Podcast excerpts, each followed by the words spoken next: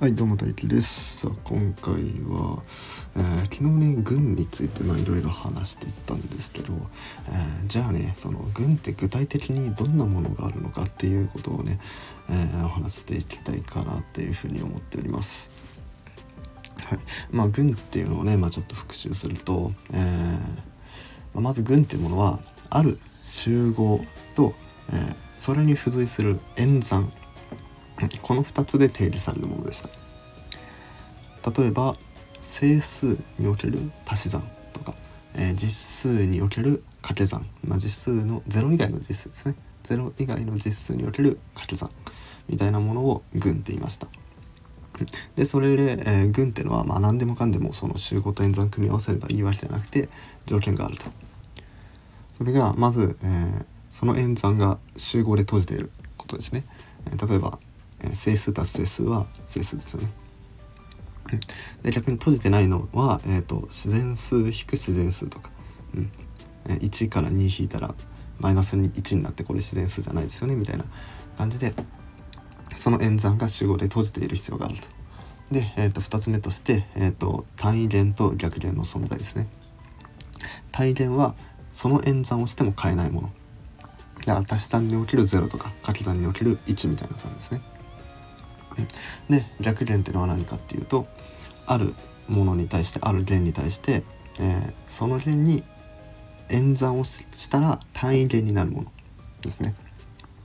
だから、えー、例えば整数の足し算っていう群において1に対してはマイナス1が逆弦になるんですよ。1足すマイナス1で0になるんで単位弦が0なんでね足し算は。1足すマイナス1で0になる。で 2+-2 で0になると 3+-3 で0になるっていうのが全部で存在すると。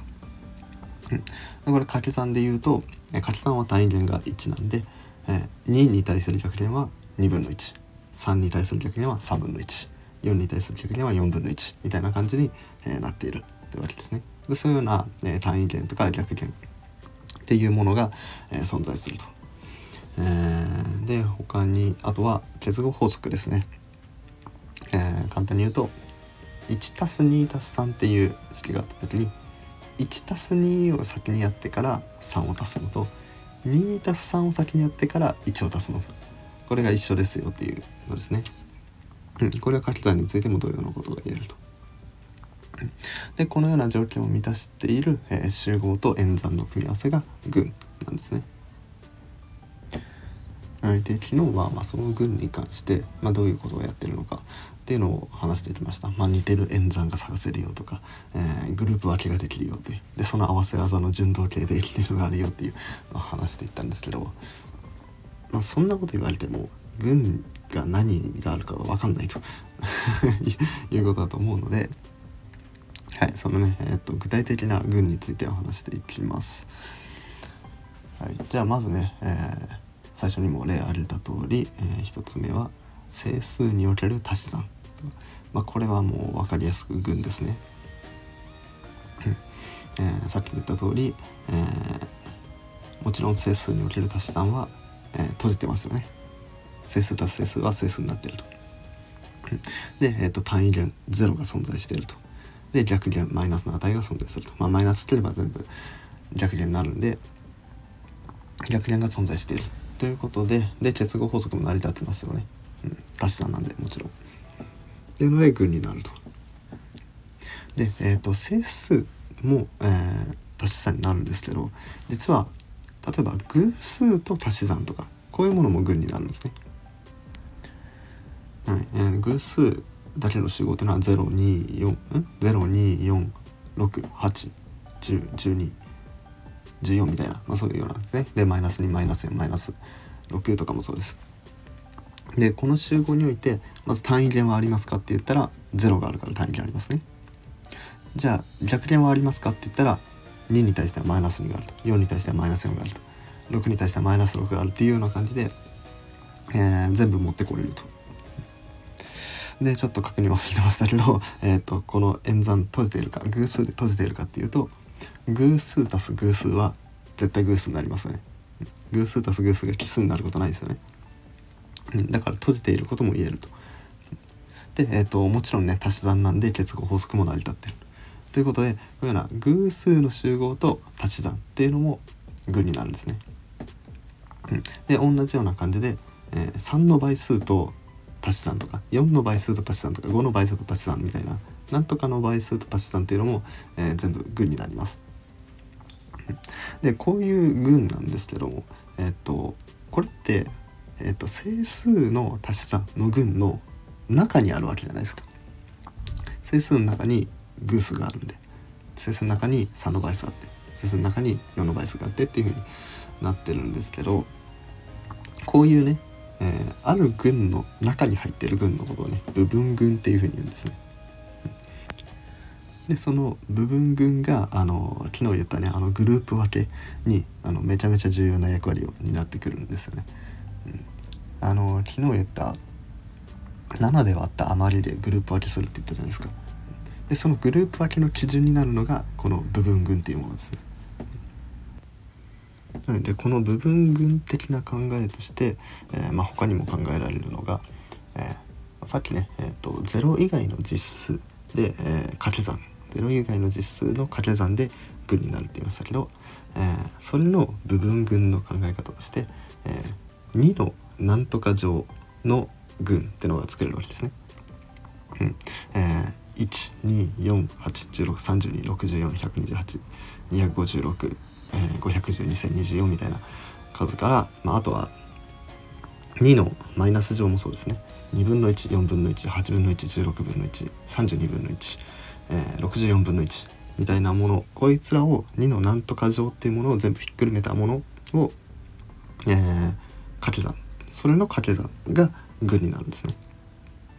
まあ、これも、えー、実際になってる方確かめてみると、まあ、まず2のなんとか乗と2のなんとか乗を掛け算するともちろん2のなんとか乗になりますよね。これはあの指数法則から明らかです。で、えーと、じゃあ単位元が存在するかっていうと2の0乗が1なんで単位元存在しますね掛け算における単位元は1なんで、じゃあ逆元は存在するかっていうと、えー、例えば2に対しては2分の1が逆になるわけですね。で4に対しては4分の1が逆元になる。8に対しては8分の1が逆元になるというふうにちゃんと逆数が全部入ってると。いうような感じで、まあ、これもねあのさっきの倍数の話と一緒でえー、っと今2のなんとか乗の掛け算って言いましたけど3のなんとか乗の掛け算とか4のなんとか乗の掛け算とか、えー、そういうのも全部群になります。でさらにその群は、えー、0以外の実数の掛け算の群の中にあるのでこれも部分群になってると。でまああのさっきのね7で割った余りみたいな感じで、えー、実数0以外の実数の足し算をその2のなんとか乗を基準にしてグループ分けもできるんですね。でこのグループ分けがあ実はね順動形定理とかにつながってくるというふうになってるんですね。はい、じゃあまあここまではね部分群っていう考え方をしましたけど、え群っていうのはねあの本当はねもっとめちゃくちゃいっぱいあるんですよ。あの整数とか、えー、実数とかに限らず他の数についても同じあの他の集合に関しても同じことが言えるし、えー、演算も足し算とか掛け算以外の、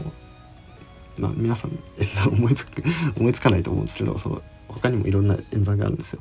そういうような演算に関しても、えー、まあ、同じようなねさっきの閉じていてえっ、となんだっけ単位元と逆元があって、えー、結合法則が成り立ってればこれ群になるんですね。はい、というわけで、えー、そのようなね、えちょっと普通の足し算とか掛け算とかとは離れたような演算でできた群を、えー、紹介していこうと思います。はい、じゃあまずは、えー、行列からいきましょう。行列っていうねあの数学の概念がありまして、まあ、これは、えー、まあ、数の一種なんですけどこの行列ってものは、え数のボックスですね、え簡単に言うと。縦に何マスかあって横に何マスかあってそれが格子状に仕切られてると、まあ、実際には格子は書かないんですけど、えー、その何とかかける何とかのマス目に数字がいろいろ埋まってるというようなのが行列っていうものです。例えば 2×2 行列だと左上に0右上に1左下に2右下に43みたいな、うん、そういうようなまあ、とりあえず 2×2 行列だったらこの4マスに何かしら数字が入っているというような、えー、ものが行列というものです。で、えー、この行列に関して、えー、足し算だったり掛け算というものが定義できます。えー、足し算に関しては、まあ、めちゃめちゃ簡単で、えーまあ、2つの行列を用意して、えー、同じ場所にあるものを足したら、え、足していけばもうそれで行列の足し算の完成です。うん、でこれはもちろん、えー、具になります。で、えーと、厄介なのはねあの掛け算の方で あのこれ今ねあの、まあ、掛け算っていう言葉を使ってますけど一旦その皆さんが思ってるような掛け算の概念は捨ててください、ね、一旦 2×3 は6とか2が3つあるから6みたいなそういう概念は一旦捨ててもらってあの新しいものの掛け算と思ってください。うん、でこの行列の掛け算に関しては、えー、またねちょっと、えー、変わった操作をするんですね。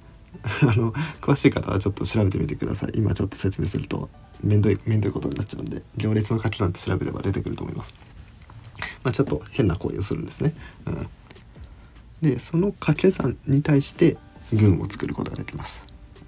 行列とその行列の掛け算に対しての群2ができると、まあでもちょっとねこれはねあの注意が必要で行列って全部行列取ってきていいかっていうと違くてあの生息行列っていうねものだけを取ってきますまあ簡単に言うと逆行列っていうまあ言ったら逆弦が存在するものだけを取ってきた行列、うんが、えー、これ群になります。まあ、もっと言うとあの行列式っていうねあの行列において、まあ、ある行列があった時に、まあ、そのそれぞれの行列に対して何か一つの数字を出すような計算式があるんですね。でそれを行列式って言ってその行列式の値が、えー、0でないものに関しては、えー、生息行列で 逆行列を持っていてでその生息行列っていうものの集まりと掛け算が具になります。まあちょっと難しいですけどまあ言ったら群になるものだけ集めてきた集合だと思ってください。でそういうものと掛け算が、えー、群になるというわけですね。はい、でその行列の群にも、えー、部分群があって その部分群が、えー、直行群とか、えー、さらにその直行軍の部分軍として特殊直行軍みたいな、まあ、そういうような感じで、えー、っといろんな軍がね 存在するんですね。直行軍はなんだ。あれか。逆行列がえー、っとあれ天地行列になってるやつですね。うん、まあ、何言ってるか分かんないと思いますけど、えー、逆行列が天地行列になってるもの。で、えー、掛け算で軍を作ると、えー、直行軍になってでさらにその上で行列式が1であるもの、うん、を集めたのが、えー、特殊直行群というものですね。はい、まあ まあこれは全然聞き流してもらってもいいですけどそういうような感じで行列っていうものの中に生息行列っていうものがあってそれが群になると。でその生息行列の中に直行群っていうのがあってその中に特殊直行群があるとでそれがそれぞれ部分群になっているという そういう関係だけであのまあさらっと分かってもらえればいいかなと思います。え、まあ、ちなみになんですけど最後に言った、えー、特殊直行群っていうものは、え、回転を表すことができますね原点を中心に回転させるっていうことができるものなんで、まあ、回転といえば特殊直行群と覚えておいてください。はい、で、えー、行列についての群について話していったんですけど次は、えーと、痴漢っていうものについて話していこうと思います。えー、痴漢っていうのはですね、えーとまあ、電車でお尻触る痴漢ではなくて、えー、置き換えるっていう意味の痴漢です。えー、これはですね例えば1番目と2番目を入れ替える2番目と3番目を入れ替える1番目を2番目にして2番目のものを3番目にして3番目のものを1番目にしてみたいなこんな感じでずらすとか、まあ、こういうような操作のことを痴漢っていうふうに言います。でこの痴漢の中でも N 字の痴漢っていうものが、えー、N 字の痴漢とその痴漢における掛け算が群になります。どういうことかっていうと例えば N 字の痴漢っての中でも、え、N, N が3の場合を考えると、まあ、一番分かりやすいですかね。3時の痴漢って何かっていうと、えー、3つものがあった時にそれを、まあ、いろんな入れ替えそれを入れ替えるもののなんだろう全部の組み合わせが3次の置換です。例えば3つものがあった時に1番目と2番目を入れ替える。でもこれ1つの時間ですね。で2番目と3番目を入れ替える。これも時間です。1番目と3番目を入れ替えるこれも時間でさっきも言ったように、えー、と1個ずつずらす1を2にして2を3にして3を1にするっていうのも時間だし、えー、3を2にして2を1にして1を3にするっていう逆に入れ替えるのも時間だと。で、えっ、と何もしないっていうのも時間なんですね。1番目2番目3番目を時間しました1番目2番目3番目です。これ何もしないっていう時間です。この6種類6種類のものね、えー、が、えー、3時の時間になります。でこの3時の時間において、えー、まあ、掛け算を定義するんですけどこれもねあの皆さんが持ってるような 2×3 は6みたいな掛け算は捨ててくださいね 2が3つだから6は捨ててもらってこの、えー、行列におけ行列じゃないですね えっと時間における掛け算っていうのは例えば1と2を入れ替えたものと2と3を入れ替えるものを掛け算しましたってやったらどうなるかっていうと1と2を入れ替えた後に2と3を入れ替えましょうっていうえー、操作になるんですね。うん、だから1と2を入れ替えるものをかける2と3を入れ替える時間2と3の時間を掛け算するとまず1が2に行きますね。まず1と2を入れ替える。でその後に2と3を入れ替えるわけなんで、えーまあ、2番目と3番目ですね。で今2番目真ん中にいるのは1ですよね。最初に1と2を入れ替えた。だから、えーその後の2と3を入れ替えると1が3番目に行くとつまり1を3に移動させるっていうのがまず一つじゃあ2はどこに行くかっていうと最初に1と2を入れ替えてもうその後2はねもう触れないから2は1に行きますと。じゃあ3はどこに行くかっていうと、まあ、まず1と2の入れ替えで3は動かないですね。で3と2の入れ替えで、えー、3が2に来ると。というわけなんでまとめると1を3にして2を1にして3を2にする、まあ、つまりこう3を2にして2を1にして1を3にするっていうこの入れ替えが行われるわけです。これが、えー、時間における掛け算です。1と2を入れ替えるっていう一つの時間と2と3を入れ替えるっていう一つの時間を掛け算すると3を2にして2を1にして1を3にするっていうような時間に変わると。これが、えー、時間における掛け算だと。でこういうものを考えた時に、えー、3時の時間っていうのは、えー、その掛け算において群になると。で4時の時間も、えー、その掛け算で群5時の時間も群になるというような感じなんですね。じゃあこれが本当に群になってるのかっていうと、えー、まず、えー、群だと閉じてないといけないですね。例えば3時の時間で、えー、やった時にその3つの中でずっと入れ替えているわけだから絶対その3つのうちのどれかになるわけですね。その3つの時間入れ替えのどれかになるわけなんでこれはちゃんと閉じていると、じゃあ単位元はあるかと。つまり掛け算をしても元のままっていうものは何かっていうと,、えーと、入れ替えないっていうやつですね、うん、あの3時の時間のいくつかで紹介した一番最後の入れ替えないってやつ。これが単位元だと。じゃあ逆弦は存在するか。じゃあ、えー、1と2の入れ替えの逆弦は何かっていうともちろん1と2の入れ替えですね。1と2を入れ替えてもう一回入れ替えたら元に戻るらしいですかじゃあ1を2にして2を3にして3を1にするものの逆弦は何かっていうと3を2にして2を1にして1を3にするっていうこう逆にずらすものですね、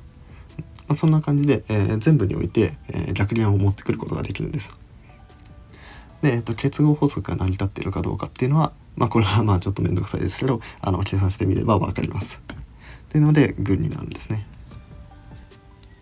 えー、もちろんこれに関しても部分群っていうものが作れます。例えば、えーと、何もしないっていうものと1と2を入れ替えるっていうこの2つこれも部分群ですね。単位連は何も入れ替えないっていうのとで1と2の入れ替えるのの逆連は、まあ、自分自身になるとまあ、1と2を入れ替える。こんな感じで、まあ、自分自身が逆になるっていうような、まあ、ちょっと特殊な例ですね。で他にも、え、何も入れ替えないっていうものと1を2にして2を3にして3を1にするっていう入れ替え。まあこれ1個ずつ右にずらす入れ替えにしましょうか。でそれと、えー、3を2にして2を1にして1を3にするっていうこれ左側に入れ替える、この左側の入れ替え。この3つも、えー、群になってる単位ではもうもちろん何も変えないやつで、えー、右に入れ替えるやつの逆連は左に入れ替えるやつだし左に入れ替えるやつの逆連は右に入れ替えるやつだしっていう風になってるな感じで部分群が形成できると、はい、そんな感じで、えー、痴漢に関する群は、えー、成り立っています。でねまあ他にもねいろんな群っていうのは作れるんですよ。うん、まあ、自分でねなんか新しい数字を作って新しい演算を作って、えー、その演算で閉じていて単元逆元があって、えー、結合法則が成り立つっていうものをね。あの自分で作ればねそれが軍だっていうふうにね言い張ることもできるんで。まあそんなことをねあの生み出せる人はねもう天才の天才の中のも天才天才の天才の天才みたいな人しかいないんでまあ難しいですけど、まあ、皆さんもねあの是非なんか興味があればねあれこれ軍になるんじゃね？これ軍作れるんじゃね？みたいなのがあればちょっと挑戦してみてください。